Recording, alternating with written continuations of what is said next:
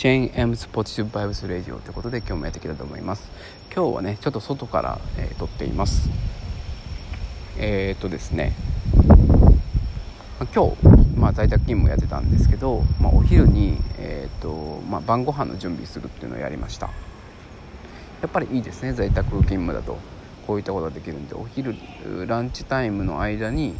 えー、晩ご飯の準備ですね、え肉じゃがなんですけどえっ、とホットクックにぶち込んで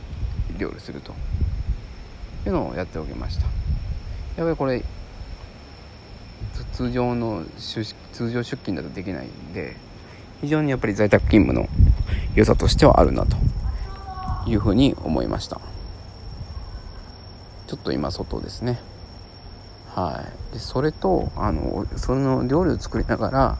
えー、っとまあ土日にちょっと見てて見切れなかった映画っていうのを、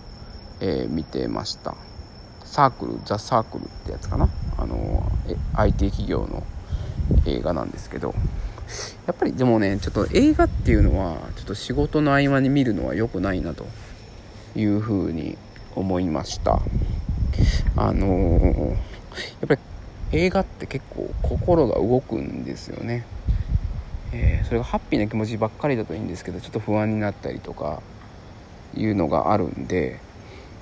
ちょっと映画をね見るのはちょっとよろしくないなと仕事中に。映画っていうのはまあ土日とかまあせいぜい平日の夜ですよね。平日の夜もあんまり私としては見る時間がないんでやっぱ土日の昼間ですね。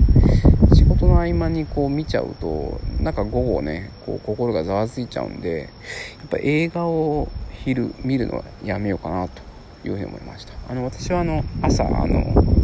Hulu であのフレンズってあのアメリカのドラマありますよね。大人気のやつ。あれを見てるんですけど、まあ、それはねあんまり今30分で終わるっていうのもあって劇的な展開が、まあ、ドラマなんでずっと続きもんなんで毎回毎回劇的な展開があるわけでもないんででまあ見てられるんですけどね。やっぱ映画っていうのは心が動きすぎるなと思ってちょっと見ないようにしました。はい、まあ、こんな感じで、まあ、ライフハック、まあ、今日はねちょっとライフハックというより、まあ、日々のなんかこう感感想みたいになっちゃったんですけど、まあ、このことをつぶやいていきたいと思うんでできれば、えー、今後も、えー、フォローしていただいてお聞きいただければと思います。は